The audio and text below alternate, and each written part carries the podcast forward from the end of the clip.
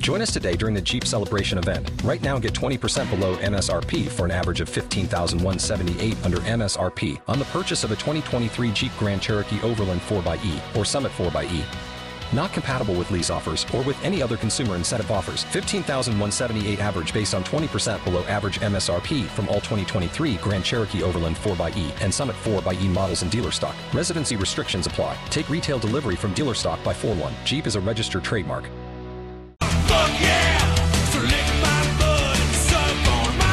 Good lord, it is the world famous Cheeky Jaguar radio broadcast. Dr. Dennis Deruelle is going to join us here in a few moments. And uh, then also Jay Izzo will join us as well. We're going to talk about the latest with Dr. Dennis Deruelle here in a few moments. Dr. there, Deruelle. I believe, is Dr. Dennis Deruelle. How are you, sir? It's James Lowe from KJAG Radio. How are you today? I'm doing fine. How are you? Pretty good, actually. If you give me about two seconds here, I'm going to have our co host join us here on Skype, Dr. Jay Izzo, and uh, we're going to talk with Dr. Dennis Deruelle here in a few moments. He's a physician, National Medical Director of Acute Services for the IPC Healthcare. He's also the author of Your Healthcare Playbook Winning the Game of Modern Medicine and the Two Minute Warning, The Young Invincibles. And uh, Dr. Jay Izzo with us as well. Um, Dr. Dennis Deruelle, I've got a couple topics I want to cover with you in this uh, in this time that we have you here. First of all, um, give us. I know the NFL's kind of started, and everybody's you know rah rah sis pum ball over the kneeling kneeling deal. But one thing that people have have uh, are not talking about as much. Um, recently, Aaron Hernandez, uh, they did the autopsy and they realized that he had a lot of CTE. Um, concussion related issues. Speak to this as Yeah. a, as a professional, my friend, as a medical professional here. Well, yeah. Well, I mean, everybody was quoting the study that was done uh, that came out. Can you hear me? Yep, I've got you, my friend. We're just listening. Go ahead, my friend. Yeah. Well, the study that came out, as you know, several months ago out of Boston University showed that uh, basically 110 of 111 NFL players had changes of CTE or chronic traumatic encephalopathy. Now, in that study, there was mild disease, so mild changes, and then there were individuals that had advanced changes, so stage one and two for mild, stage three and four for advanced. And in that study, they found uh, the younger individuals, an average age of about 44, most of them had mild changes, and in the older group, average age 67, had the advanced changes, stage three and four. In the younger group that had those changes, the number one cause of death to get into that study, uh, the number one cause, you had to die, of course, to get in, was suicide. And so uh, basically, you take a couple of points from this. Aaron Hernandez was young for having advanced stages. His autopsy showed very advanced stages, three and four. Number two, given his age and the profile, he was at high risk for suicide based on what we know if you had CTE at his age. So if you just look at those factors, he really fits into the study that came out of BU, and uh, I'm not surprised about it. Uh, the question with Aaron Hernandez became if he only played uh, not really uh, you know significant number of years in the NFL, and I believe it was approximately four years. Uh, how did he get all those advanced findings? And that's really the question that's perplexing because most of the people in this study that only played high school or only played small pee wee football, they didn't really have a tremendous number of changes. And so somewhere along the line, I would say that Aaron Hernandez was at risk for having these changes more than the average individual. Uh, so that's probably my first take. I don't think, however, it's the reason that he had problems with uh, his anger and, and other issues in his life because he had a lot of other problems uh, from his childhood. Jay, jump in there, my friend. I know you've got some questions for Dr. Dennis Yep. regarding this topic. Yeah. Sure, because hi, hi, Dr. Deruelle. This is Jay Izzo. Um, so? I, I'm well. I played football uh, it, through college, and then played a little uh, semi-pro type of leagues where we we certainly didn't have the best equipment. Mm-hmm. Um, Mm-hmm. and I played till I was about 32 in helmets and pads. And I listen, I, I played defensive line. I was a defensive lineman, so I had my bell, you know, wrong more than once. Matter of fact, we were taught a technique to lead with our head. It was called Sure. par- it was called a particular technique, and I, I I don't want to sound I don't know how this is going to come off, but I do have some problems with this whole CTE thing because Okay. okay. and and the reason why is I feel like we are blaming these this particular injury. I'm not saying that you know, yeah, you get your bell rung, it doesn't have some sort of an effect, but I am not willing to jump off and say, well, your violence is because of CTE or your suicidal tendency is because of CTE. I think to me there's a chicken or egg problem. I think you're predisposed to something prior to it. I think this can certainly enhance it, but I'm I'm just not willing to go there. Yeah. Well, that's I agree. I don't disagree with that point at all. I think that in that young group, so again, the BU study took people that already died, they donated their brains, all of them, almost all of them played football, and you already selected for a population of people that had problems. It would be different if you took about a thousand players and whether, you know, it didn't matter how they died or whatever, once they died, um, you looked at those players, it would be very different. Okay, these people were suspected of having this, and they were it was what's called referral bias. So I agree with you. However, in the young group that I mentioned, so the young the young players in football that had mild changes, they also had risk for mental illness. They had risk for problems and explosive behavior earlier in their life. Mhm. And they and most people feel like you just said, you have a group of people that are at risk for this, then they develop some brain trauma, then they have these changes, and then you put it all together in certain high risk individuals, either high risk for behavioral problems or high risk for developing CTE. And if you put that kind of magic combination, or what I would say a deadly combination, then you get the findings. And so I think what Aaron Hernandez represented was the highest risk of all categories. For some reason, he did have advanced changes despite not having the same number of years that most people require to get that. So I agree with your point, and we need there's a lot more we need to, to go to understand this. Yeah, and and you know, because here's my here's the problem, and I think this is the problem with the American public perception of this. And as a as a guy who's got a science degree, you know, from psychology, a, a psychological science degree, mm-hmm. you know, my concern is is that we are so easily duped, the American public, into believing that correlation is causation because Right. of how we phrase the narrative on correlation and causation. And you know, I've taught enough psychology classes, even advanced ones, where and statistics classes for that matter, where students still, even graduate students still cannot tell you the difference between correlation and causation. They believe that if it's if it's a one to one correlation, one caused the other. Well, that's just not true. And so I'm a little concerned because I think we've got a whole bunch of information that says, oh, well, they've got CTE. But then I'm like going, wait, wait, wait here. Is there a higher correlation between the fact that previously you've been, you were a student who was a troublesome, who was in trouble a lot anyway, before, right? You were always resistant to authority. You always had a number of other issues, and and which is reason why you played football, because to keep you out of trouble, right? But you had a bunch of other issues, as we know. Aaron Hernandez, by the way, we knew that growing up he had a number of issues growing up, and now you play football. Okay, you got your bell rung a few times, but he's got advanced CTE, or what looks like advanced, an advanced stage of it. So how much of this is, you know, I, I, always go back to it's it's it's not what caused it. It's kind of a chicken or egg correlation to me. Is that is that a wrong? Yes. No, no, I think you're doing it. You're, it's the right view. It's almost always the right answer, right? Nature and nurture. You know, you you're predisposed, and then you during your life you do something, you put it together, you get disease, whether it's cancer and other things, smoking and and the genetic risk. So I think you're right. I'll bring up two other points in the NFL study. I would say though uh, I mean, that study out of BU was very strong. I mean, it had a lot. It had 208 people in it.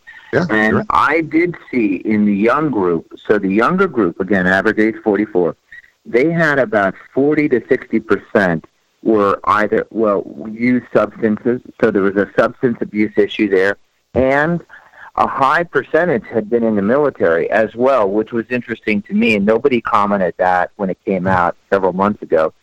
So I do think you have a mixture of things coming together, uh, and then you have the wrong cocktail mixed together, and then you have the the actual behaviors that come out of this and the problems that come out of this. But I would say this though, I think trauma is related to CTE. So I don't. I feel that's pretty strong. I mean, there's no doubt about it. Now, does that make you do something? I don't know about that. Does that make you get Parkinson's? I'm not 100%, but I see the correlation, and we cannot ignore the correlation. Uh, we need to know more about it. So that's where I stand on it. There's definitely a link. I mean, and, and if you looked at that data, you'd have to say there's a link. Now, you're right. We don't know cause and effect, but Right. there's no doubt a high correlation there. Okay, and and and listen, I, I did look at the study, and it is it's a pretty robust study. I mean, there's no doubt that's it's a pretty robust study. I mean, in terms of population, in terms of what they did, and, those, and I mm-hmm. can't I can't argue with what they did because it certainly is, and unless we find out something later. But I am also, you know, one of the things that also does kind of concern me with all of this is I understand but then you brought up something else here. You know, typically high level athletes and even military folks have been known to indulge in chemical alterations to enhance performance. Yeah, sure. And uh, I don't know what the correlation is there between, because I haven't seen these studies between, you know, performance enhancement and then later on any sort of, you know, suicide rates or other sort of behavior, or violent behavior. But I can, rem- I do remember playing football in the 80s in college, and I remember all the guys who were taking steroids at the time. And I remember this thing called droid raging which was unbelievable because I ba- I used to bounce on the side. It was a was a bouncer, and I remember when guys would droid rage, you know, for you know for whatever few minutes or whatever it would be, it would be nuts. I mean, it would be crazy stuff. And I'm I'm and, and I go back and I go, well, what what that's got to have some effect long term. There's no doubt. There's no doubt. And when I said substance abuse, uh, that article was referring not to steroid use, but to uh, you know like illegal drugs, and so or or I wouldn't say illegal. Could have been alcohol. Could have been drugs.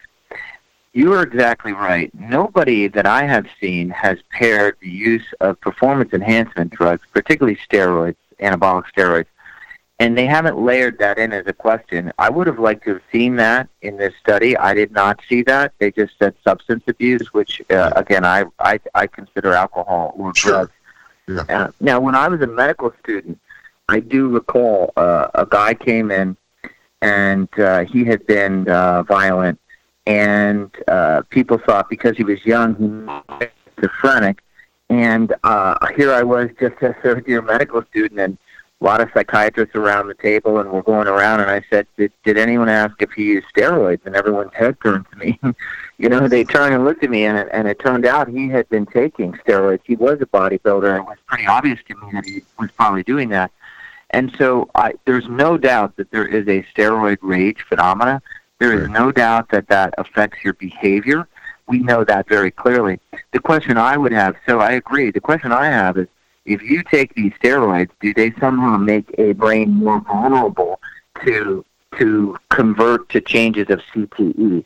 And that would be something I'd be interested in. Maybe they affect the blood-brain barrier. It maybe they affect some of the cells in the brain that make them, because it's a steroid, more vulnerable to damage of CTE. So uh, I think there's a lot more we have to learn about when these things all come together in that perfect storm. I, I I agree with you. And now that we have human growth hormone and we are so much smarter about how to cover over steroid use so that you don't get caught and how we mask it and all these things that we have athletes have to them now. I just think that there is a whole lot more out there than we realize. And I just don't want I just don't want to make it too simple to be well you got hit in the head too many times. I just don't want it to be that simple. That that's my that Well, I agree. And I think we're we're focusing too much on football, frankly, because, you know, I'm a surfer, my son surfs much better than I and you know, you get out in a 15 foot wave and you get knocked uh, under. You know, I can't tell you the number of concussions my son has had from surfing. I know Sure. he's had many. Uh, I, I'm just naming one sport, but look at the extreme sports. I was in Colorado a couple of weeks ago, and I took a spill on a mountain bike, and and I face planted. And so the point I'm making is that I would like to see a cross sectional study uh, looking at other kinds of sports and and do the same thing. And so I would like to see the incidence of that. We know that after you take football away, that soccer has one of the highest incidences of concussions, and it's from heading the, the soccer ball, as you know. And so I feel like we're going too narrow with this. And the reason we are is everyone wants to put it on the NFL in a legal sense. I'm more concerned about it as a broad public health issue, and I'd like to see more done about that.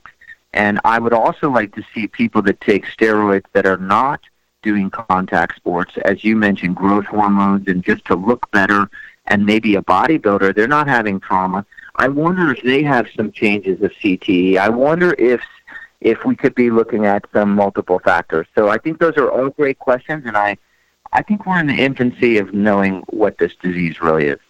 Yeah, and, and I do agree with you. I think the reason we focus on the NFL is first of all we see it as a violent contact sport, and it. I'm not saying it is. It, it isn't. It is.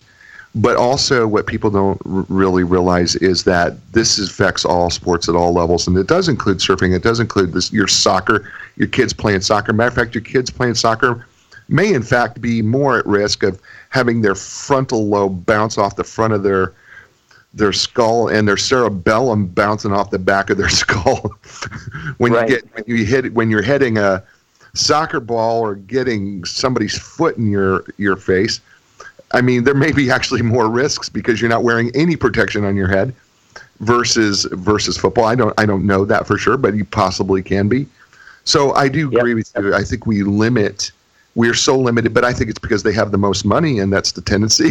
Whoever has the most money we want to legally get into that battle. But i want to talk to you about your book your healthcare playbook winning the game of modern medicine. And uh, by the way it's well reviewed. I noticed that you've got some great reviews Thank you. you're five star reviewed on you. amazon. And uh, people Yeah. you can pick up this book for uh, right now $17.10 if you're a prime member on amazon and Yep. you get a kindle 9.99 the book is this is a book uh, to help people who are confused about the obamacare healthcare system correct so talk That's a little right. bit, Well, talk a little yeah, about it's not just about you know, it's about people that are confused about healthcare in general, which I think is almost everyone. I mean, i I follow a lot of experts on Twitter, and and occasionally I'll see this doctor at Harvard say, "Hey, Mm, I had to go in for a kidney stone," and then they'll tell their story, and and they know more about healthcare than just about anyone, and they had a problem either with the hospital stay or with the bill afterwards. So I think that the general public is at a severe disadvantage for understanding healthcare. So what this book is is a way of simplifying the complexities of healthcare by using football. But it's not just about Obamacare. I do talk about that. I talk about what Trump care is going to mean to healthcare, and I've been right so far what I predicted. But there's much more. It talks about staying safe in the hospital.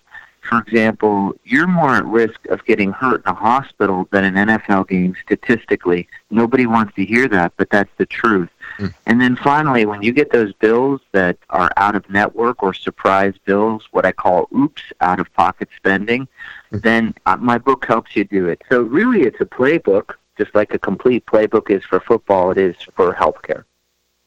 Th- that's awesome. And now I'm going to speak author to author, all right? Because I, I have book bookstores and and a couple books coming out here, another couple books coming out. What inspired Mm-hmm. you to write this thing? I mean, I mean, because I, I, mean, every author has their story, and I would love to hear your story about what inspired you to write this book. Why'd you do it? Yeah, there's a combination of things. I did a fellowship at UC San Francisco in 2010, and uh, a professor that I respect a lot got up and he showed this equation. It said value is quality over cost. Over cost. You can't just look at cost in healthcare or quality. You got to look at both. Say and that he again. showed Say how that again. Could you say that again? Yeah. That equation. value value is quality over cost in an equation. Quality over cost. Interesting. And the old healthcare was like what I call Major League Baseball. They were the Yankees. They didn't care about cost.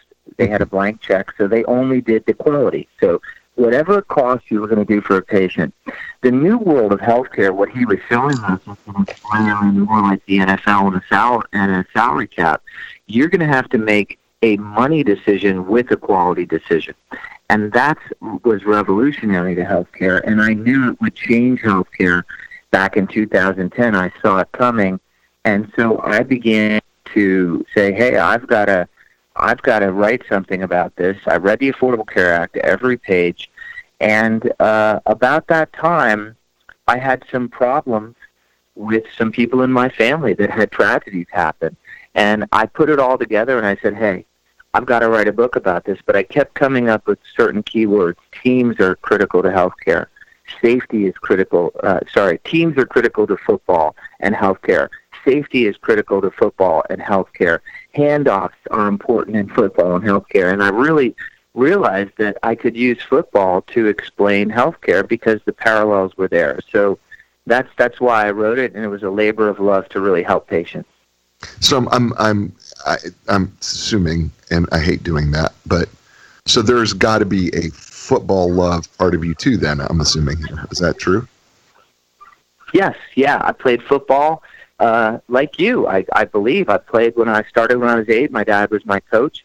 I played uh, through high school. I wasn't talented enough to play in college, although had a scratch of some offers, uh, which is a whole other story. But no, I couldn't. I couldn't play on the college level. I, I was not fast enough, talented, or big enough. But other than that, I had I had a mind for the game. So yeah, football has been a part of my father and my relationship as well. I watched the Immaculate Reception uh, on. I remember it very clearly. Uh, I was a big Raiders fan, and so I grew up watching football with my dad. I got to watch watch the first quarter of Monday Night Football. Then I had to go to bed, and then I got the first half as I got older. So football was very important to my life, and I think it is to many Americans.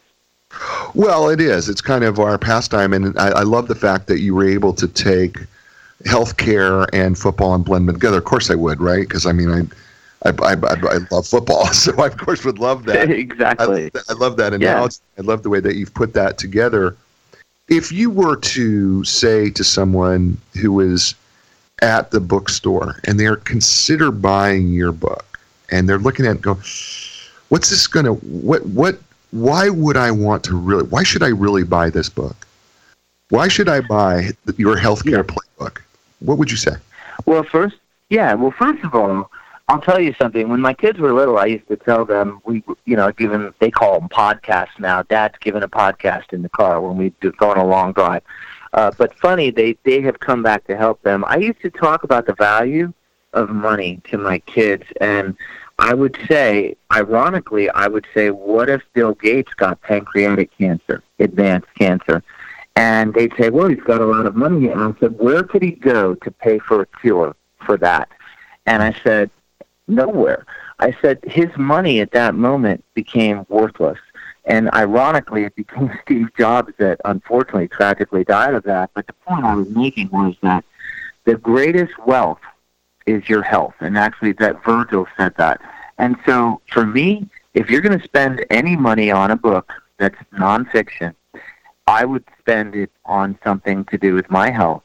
And there's no better way to understand healthcare than somebody who has has read the Affordable Care Act, who's been a doctor for over 20 years, who understands health policy, and has had personal experiences with people in their family that have been killed from medical errors to kind of guide you through probably to me the most important thing you, you buy in, in your Wow. I I feel like I, I feel like uh, I need to go buy this book right now. Good. I- Yeah. well, see, he's, Dude, he he, no, sold, he I- sold you a I- book, Jay. okay, hold on, hold on here, hold on here. I am clicking on the Kindle right now and having it sent to me. I'm Yes. buying. Ladies and gentlemen, I am talking to Dr. Dennis Deruelle, author of the book Your Healthcare Playbook. Winning the Game of Modern Medicine. And I'm telling you what I'm doing right now. I am actually downloading the Kindle version of the book, which is $9.99. The hardcover is $17.10. It's cheaper than my book, which is just driving me nuts. I got to tell them to give me a sale. But anyway, which is awesome. But you need to get this book. This book is going to help you under navigate healthcare in general. I, I think it's Yep. more than it's more than just. I know that the first line in you know your little book promo says most Americans remain confused about Obamacare and how it affects them, but really this book is more than that. This is Much this more. Book is, yeah, much more than that, and giving people insights on how to deal with healthcare and the issues that come up with healthcare. And you know what? You're right. Uh, I I believe that when it comes to our health, uh, you that's what that's all you got, right? I mean, it's Yeah. it's about we we talk about as I've aged over years, it's about my quality of life. It's about changing my workouts. It's about doing things different, eating differently, changing what I'm Yep. doing because I want to be healthier. And so you're right. Health is wealth. I mean, that is, and wealth is health, and vice Yep. versa. So this this is a great. it. book. I I just want to really encourage our listeners. Okay, look, the name of the book is called Your Health Care Playbook Winning the Game of Modern Medicine. Okay, but if you just look up your healthcare playbook, you're going to see this really cool cover that that Dr. Dennis Deruelle has, and it, it's an awesome, awesome cover. It's an awesome, great book. I'm I've just downloaded it and am buying now with one click, and there it goes, being sent to my laptop, phone, and everything right now. So thank you for that. I'm really anxious to uh, read it. So you just made a sale. Well, write. Good. Well, write a review because uh, you- I respect your opinion. You obviously know what you're you know what you're talking about. I can tell. So uh, I do appreciate that. Thank you. Thank you. And and Dr. Deruelle, before we let you go, why don't you tell folks? Uh, I, I know we're promoting the book, but why don't you tell folks best way to get a hold of you if they want to get more information Yeah. about your book or whatever? Well, you know, healthcare is changing obviously every day. I've been in, you know, involved in these new things that have, you know, I'm I'm on on TV talking about the new healthcare bills. There's more to come with that. Just follow me at Dr. Deruelle on Twitter if you want to know what's going on with that. And also, you can go to my website dennisderuellemd.com and you can read my blog and stay abreast of what's happening. That's awesome. And by the way, Deruelle is spelled D E R U E L L E. That's D E R U E L L E. Check out Dr. Dennis Deruelle. Dr. Deruelle, you have been a fabulous guest. Thank you for letting me uh, push you or push you a little bit and and uh, talk about CTE up front. And I would love to have you on again. And I hope we can talk again. And I wish you just tremendous success with the book and uh, all your other endeavors that you have coming in. Thank you so much for your time. Pleasure was all mine. Thank you, gentlemen. Take care. Yes, thank thank you, Doctor. Appreciate it, my friend. That, of course, No Dr. problem. Dennis Thank you. Deruelle. And uh, Jay, we're going to take a quick time out, and I will be right back with you, my friend. Hold on. Jay Izzo, Dr. Dennis Deruelle. We're going to take a brief break. When we come back, we are going to get our next guest in here. And uh, here's this.